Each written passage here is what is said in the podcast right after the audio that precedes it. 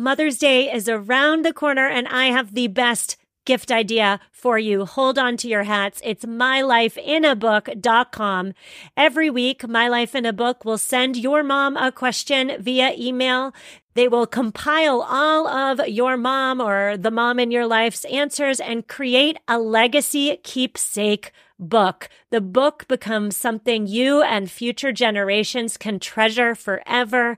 I gave both my mother and my mother in law my life in a book, and they've already started responding to the prompts when my mother in law received her first prompt, she said, Oh my goodness, what a thoughtful gift. And that's what we all want, right? We all want to give thoughtful gifts. So check out mylifeinabook.com and use code sustainable at checkout for 10% off.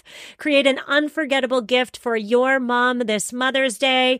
mylifeinabook.com and use code sustainable for 10% off today. If you've been paying attention, you've likely heard something about gut health and why zoning in on your gut health is so darn important. You need EQ's Daily Women's Microbiome Defense. It's a three in one capsule that supports your digestive health and promotes gut barrier protection.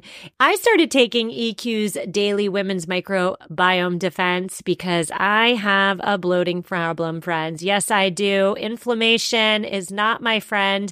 Since taking one capsule a day on an empty stomach with water, I have noticed more energy, improved skin, and here's the big one reduced bloating. Head to myeq.com and use code sustainable for 15% off Equilibria's microbiome defense and so much more. That's myeq.com and use code sustainable at checkout for 15% off site wide today. You're listening to episode 60 of the Sustainable Minimalist podcast. You are listening to the Sustainable Minimalist Podcast, a show about living simply and sustainably with your family. Here's your host, Stephanie Seferian. Hi, friends. Thanks for joining me. So, you know, fast fashion is bad. Really bad, in fact. But you've got yourself a closet full of fast fashion items upstairs. What can you do to avoid eco burnout and incrementally create a sustainable wardrobe? That's the question we are answering today. My guest is Kate Bagby. She is a fellow blogger and a self described maximalist. So, the first maximalist I've ever had on the podcast. And Kate loves fashion. She is offering steps to creating a sustainable wardrobe, and her steps specifically apply to those of us who do indeed have a closet full of fast fashion. You will hear me say on the episode that I am a yoga pants wearing ambivalent fashionista and Kate's passion for fashion really rubbed off on me in a way that makes me want to get a little bit more excited about what I am wearing. Now, before we dive into the episode, a quick word on the 14 Days to Zero Waste Kitchen course. I've been so overwhelmed with the amount of support I've received from all of you, and the course isn't even out yet, so thank you so much. The course is coming in the first week of March, and it isn't sticking around forever. So, this is your last chance. It really is your last chance to sign up for early bird access and a 20% discount when it launches. So, you'll be the first to know when it comes out, and you'll get a discount. I'm taking a real limited amount of students just to save my sanity. So if you know you want in, you're absolutely going to want to be an early bird because it will fill up. There's a link to more information on the 14 Days to Zero Waste course in this week's show notes, which you can find at mamaminimalist.com forward slash 060. M-A-M-A minimalist.com forward slash 060. Enjoy the interview. Kate, thank you so much for coming on the show. How are you? I'm good. Thank you so much for having me. It is such a pleasure to actually finally get to speak with you in person. A little backstory for the listeners is that we didn't even know we were neighbors. Literally, I think we live about 20 minutes from each other, and this whole planet, you could have lived anywhere you wanted, but you chose 20 minutes from my house. So I just think that is like the cutest coincidence. I know it's it's pretty incredible, and it goes to show you just how you know small the sustainability world is. We don't even realize that we think it's like people from across the globe, and then we learn it's someone you know 15, 20 minutes down the road from us, and it's fantastic. we are destined to be friends. Why don't you tell all of us who you are, what you do, and how you found yourself in the world of sustainability? Okay, so bit of a long story. I'll try and make it short though. Um, my name is Kate. I run the blog World Threads Traveler. Uh, it, I didn't always start off, um, or I didn't start off in sustainability. It was actually a bit accidental. Uh, I came out of finishing my master's program in war, which I know is a bit absurd. Um, but my focus was uh, genocide studies and international humanitarian law. And I moved back to the Boston area and couldn't find work in that area.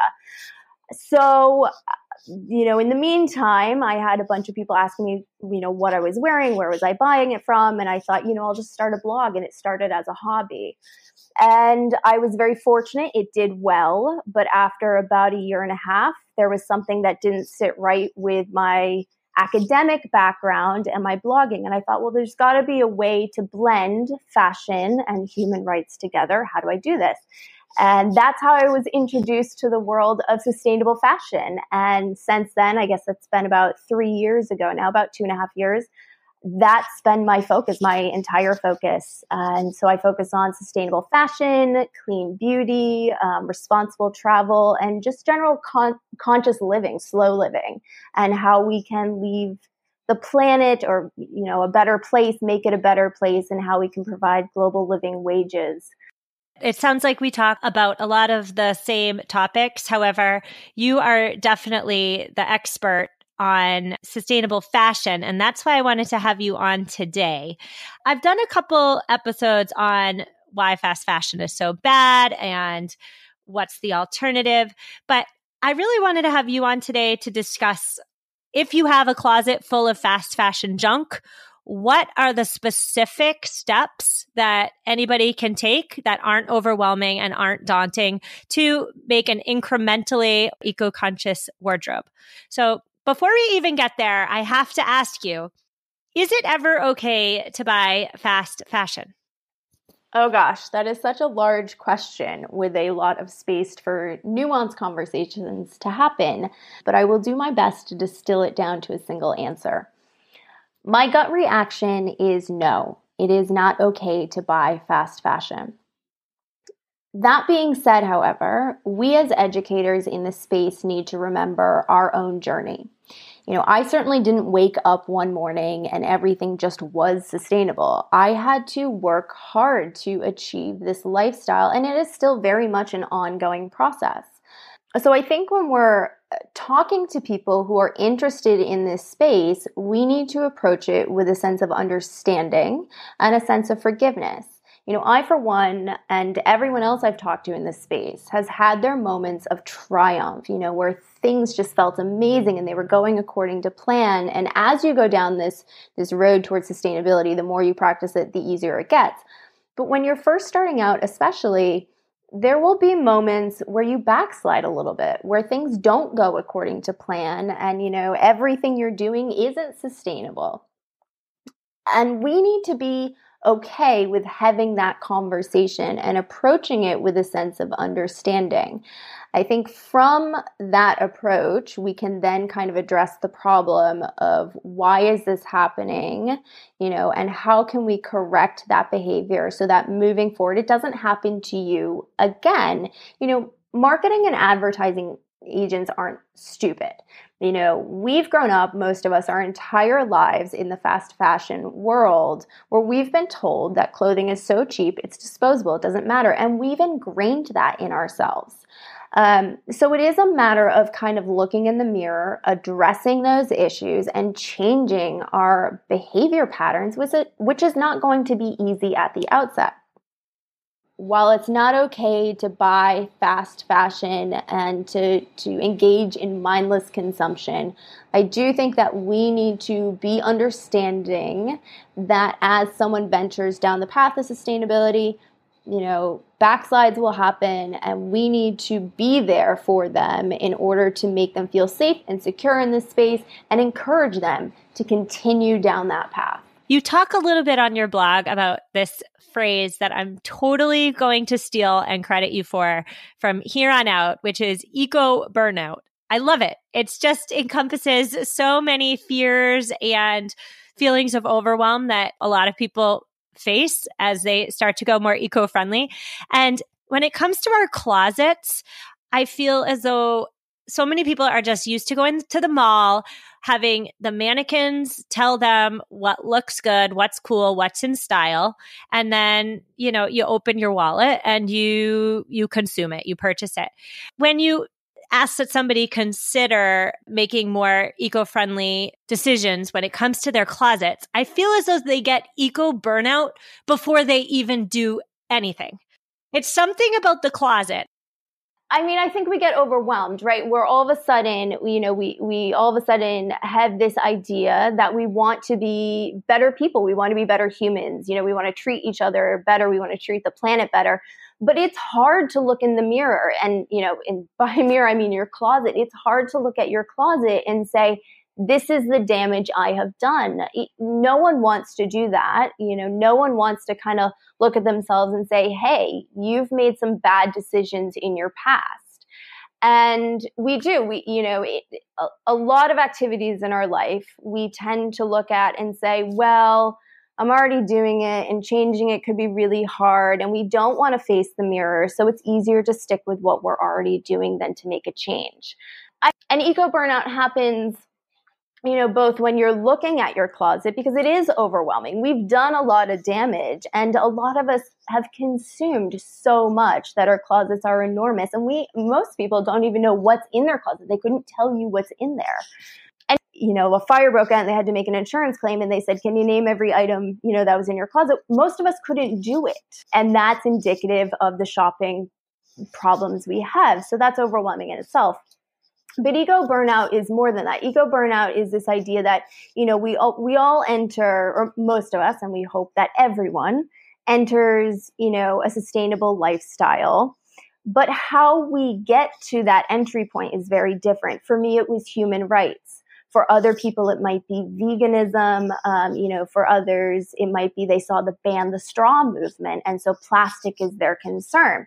We all get there at a different you know, different entry point, but our path is the same. You know, we all want to do better for the planet. We all want to do better for, you know, humans around the world. But it's, I equate it to going to the gym, right? So if I've never worked out a day in my life, I'm not going to go, then go into the gym and sign up for an hour long spin class. If I've never taken a spin class in my life, I will be so tired. My muscles will hurt. I will never ever want to go back. And this is actually based on firsthand experience. So it is small incremental steps. And, you know, going back to the gym analogy, you know, you go into the gym for the first day and you're going to pick up a 10 pound weight. And once you can consistently pick up a 10 pound weight and lift that with no problem, then you can move on to 20 pounds and 30 pounds. But you can't take it all on at once. If you try to, that's where eco burnout happens and you just feel like it's a insurmountable problem and there's nothing you can do as an individual so why even bother trying what I hear you saying is that incrementalism is really important, especially when it comes to tackling your closet. And by the way, if anybody listening today who is interested in exactly what fast fashion is as opposed to slow fashion, definitely go back and check out episode 43 of this podcast. So, okay, so we're on board with incremental changes, we're on board with eco conscious closets. Like, what do you do first? Now, my advice to anybody is to, instead of going to the typical retailer that you would go to, is to head to a thrift store instead. Now, at a thrift store, you're doing a couple different things that are all very positive. The first is that you're by shopping at a thrift store, you're telling you know, typical retailers that you're not interested in introducing new materials to the market, that you want your clothing secondhand, which is wonderful. The second really good thing is that I almost guarantee you, whatever you were looking for, you will find at those stores. You know, right now, thrift stores are overwhelmed with clothing from fast fashion companies because that's what people are giving back to the store. So I almost guarantee you, you know, if you go there looking for something from Forever 21 because that's, you know, you love how their jeans fit, I almost guarantee you, you will find it at your thrift store. You know, the other thing that people don't really understand too is that you end up saving yourself quite a bit of money by going to thrift stores. It's actually even cheaper than going to a, you know, typical retailer, so that's mm. great for you. This is a podcast heavy on discussions about minimalism and so by default we talk a, a lot about decluttering. And I'm wondering does decluttering your closet help you to create a more sustainable wardrobe and if so, how? So yes, I think it does. Um, in all transparency, I am not a minimalist. Um, I, am sure you've seen from some of my recent articles, in particular, I am what I would call a maximalist in a sustainable manner. Um, but I believe it or not, those two things, minimalism and maximalism, have more in common if you're doing it in the purest of values. Um, but decluttering, I think, holds the same whether you are a minimalist or a maximalist clutter is the stuff we keep around for that, you know, maybe one day I'll wear it, or, you know, maybe one day if I have kids, they'll want to own it. Clutter is the stuff that we don't use.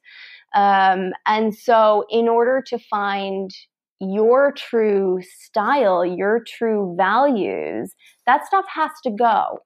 Now, I'm not a personal fan of the one in, one out theory, which I know a lot of people are to me, clutter is more the idea that I'm never going to use this. I'm holding on to this with the idea that someone else will use it, or maybe, maybe, maybe one day down the road, I might get around to it. If you're not using it at all, if you can't see an exact time in your life where it's going to be useful, get rid of it. And that helps to give you a clearer picture of what your values are and what your style is, specifically when it comes to your closet.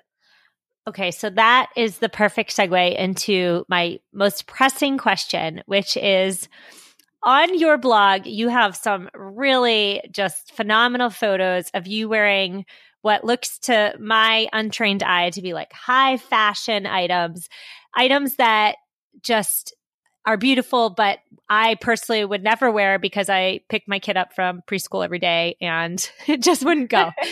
and I would not consider myself like a fashionable person. I don't know if I even have a style other than comfort slash like yoga pants. For people like me, who wear yoga pants and or what companies tell me is currently trendy what would you recommend we do to figure out our personal style? So I have to start off by saying I was that person. I would walk into a store and I would see what's on the mannequin and say, that looks amazing. And, you know, companies aren't stupid. They pay good money for those outfits, you know, for visual merchandisers to put those outfits together. Um, so I, have definitely been there. Uh, what I found is that when I, when I took that approach, all of a sudden my closet became enormous. I ha- and when I tried to get dressed in the morning, I had items in there that I didn't recognize. They didn't feel comfortable to me. They didn't they look great in the store, but in my own wardrobe, I couldn't figure out how to wear them. So my personal approach to style is you, you have to know you have to know who you are. Um, but there's two things I always recommend. And the first thing is to create a mood board, um, you know, and, and Pinterest is wonderful for this. So what I say is is go in, create a board of looks that you love, and they don't have to be practical. They can be completely over the top. Um, you shouldn't limit yourself by brand or price or anything like that. Just try and find outfits and looks that you absolutely love. Um, and once you do that, the next step is to kind of look at that board on a whole and say, okay, is there anything here that sticks out to me? Is everything black? Is, you know, are there any skirts in here? Or is it, you know, a white button up with a pair of jeans. That seems to be the common theme. So start to pick out what those common themes are. Is it a specific color? Is it a specific cut like an A line or a pie crust collar? Really, what are the commonalities? And then after that, write write write those commonalities down. And then once you do that, go into your own closet. And this is where the scary bit happens. And I apologize, but it's a necessary step. What you need to do is take that list and start trying on all of your clothing, literally everything in your wardrobe that you own. If you can take a picture, even if it's a mirror selfie, no one's going to see it. So, you know, no one cares. This is just for you and you know take your shirts and try them on and, and mix them with different pants or skirts or you know dresses if you're into layering with that shirt you know try on different shoes different jewelry essentially you want to create outfits for yourself and with that list and after trying on all your clothes you'll get a really good idea of what you feel comfortable in. So this could be a specific color this could be a specific cut. Um, once you have that idea, the next time you go out to a store, it's it's going to start to be ingrained in you that when you you know go into a store and you see a pair of you know in my case, I love the look of Birkenstock sandals, but they don't fit in my closet. They don't they don't mix with anything else I own. Um, and as much as I love them on a mannequin, I know that I will never wear those. So if I don't love them, I'm ne- in the store, I'm never going to love them when they come into my house and they're going to sit in the box and I'm never ever going to wear them. So you really need to have an idea of what your core shapes, styles, colors are. Um, for me, that's a lot of patterns. Um, for other people, it could be, you know, all neutral colors. The other thing I should say is that you know, we talk a lot about style in the fashion industry, and you'll see a lot of buzzwords such as classic or feminine or, you know, minimalist has become a style category now, um, hobo chic, whatever, whatever, you know, the buzzword of the day is. But a magazine can't tell you what your personal style is. Your personal style is unique to you and your lifestyle. You know so you're you're picking up your kids at preschool so what you wear is going to be very different from what i wear. But it's once we find what we're comfortable in you know the cut the color that's when you know other people start to look at you and say wow she looks so put together and it's because you know who you are inside, and nobody else, no store, no magazine can tell you differently. Okay, Kate, you just changed my life. and I'm sure you just changed some listeners' lives as well, because what I hear you saying is essentially a really simple formula for bucking the system. No mannequin, no commercial, no advertisement no email is going to tell me what I should buy because you're showing me now how I can know what I want to buy, if that makes any sense. yeah no no that's it's true and you know one of one of the examples i give to people is that you know when i'm working at home you'll find me in a t-shirt or a sweater and a pair of jeans but if i'm out and i'm shooting photos or you know i'm out with friends or whatever you're going to see me generally in a skirt and, you know, my favorite is like a button down with a bow tie. And, but here's the thing because I've gone through and really honed down my style, I know that that button down is going to go with those jeans perfectly. And that t shirt is going to go with that skirt perfectly. So whether I'm running out to the grocery store or sitting at my desk, it doesn't matter what I pull from my wardrobe. I know that those items will go together because that's me and no one else can take that from me or tell me what it should be. Just one final question to satisfy my curiosity. Can you walk us through your closet a little bit? I mean, I know you said you have a lot of patterns, you like skirts. Is it a walk in overflowing? It is. It is. It is. My wardrobe is a walk in closet. It's about 250 square feet. It is um, much larger than the average closet, and there is a lot of stuff in there.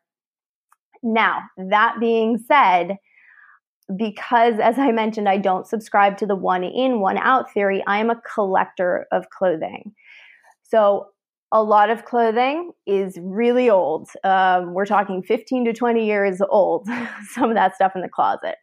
Um, some of it is from days where I did have what I would classify as a fast fashion shopping bad habit. You know, I bought a lot of stuff, but I still wear it. So why would I get rid of it? Now, if I wasn't wearing it, I think that's a different story, and there are appropriate resources to eliminate those clothes. But I still wear mine, therefore, I say keep it. Um, you know, moving forward, you know, for the past two and a half two and a half years, my approach has been love what you already own and wear it. That is the number one most sustainable thing we can do. Wear what you already own.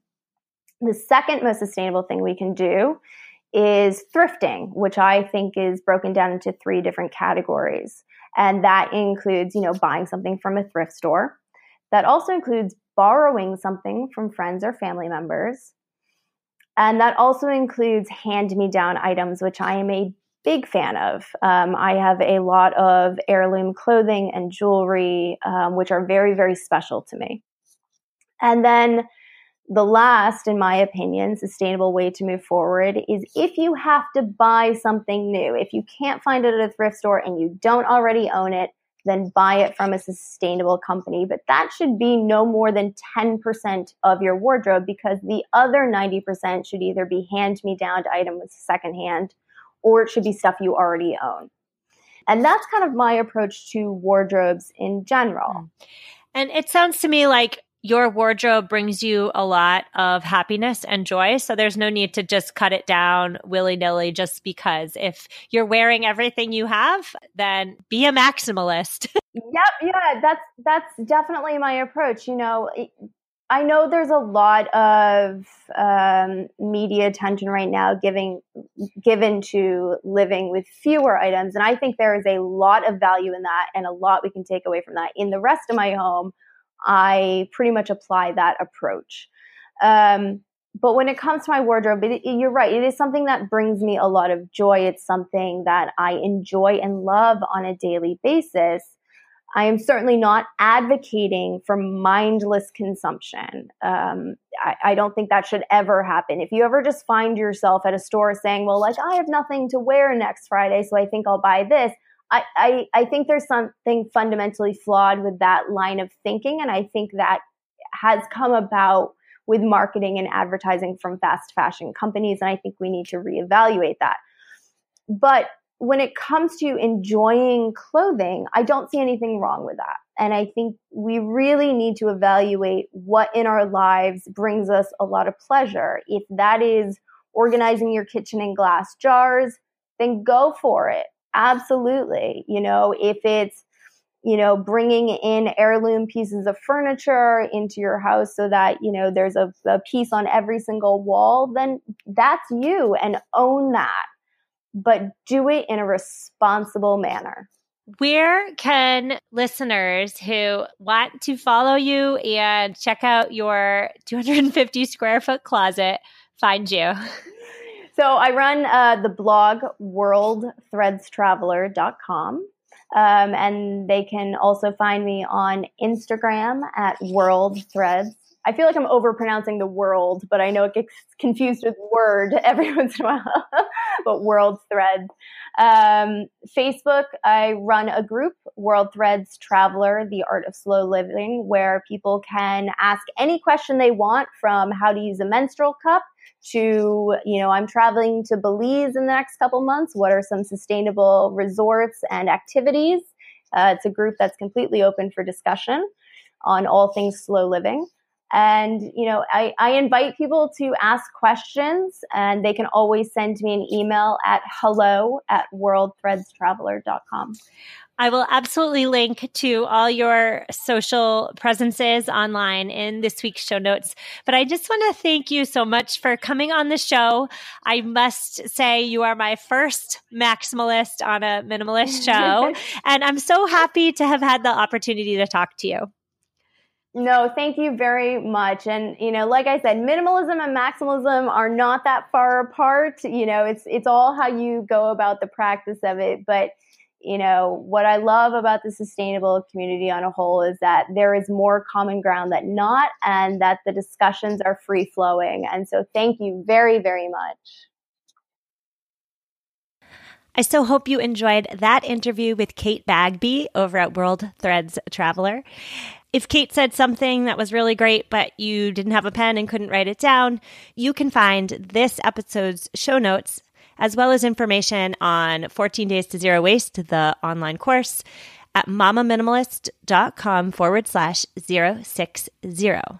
On next week's episode, we are talking about minimalism 101, so to speak. And specifically, we are discussing ways in which to stay motivated despite overwhelm.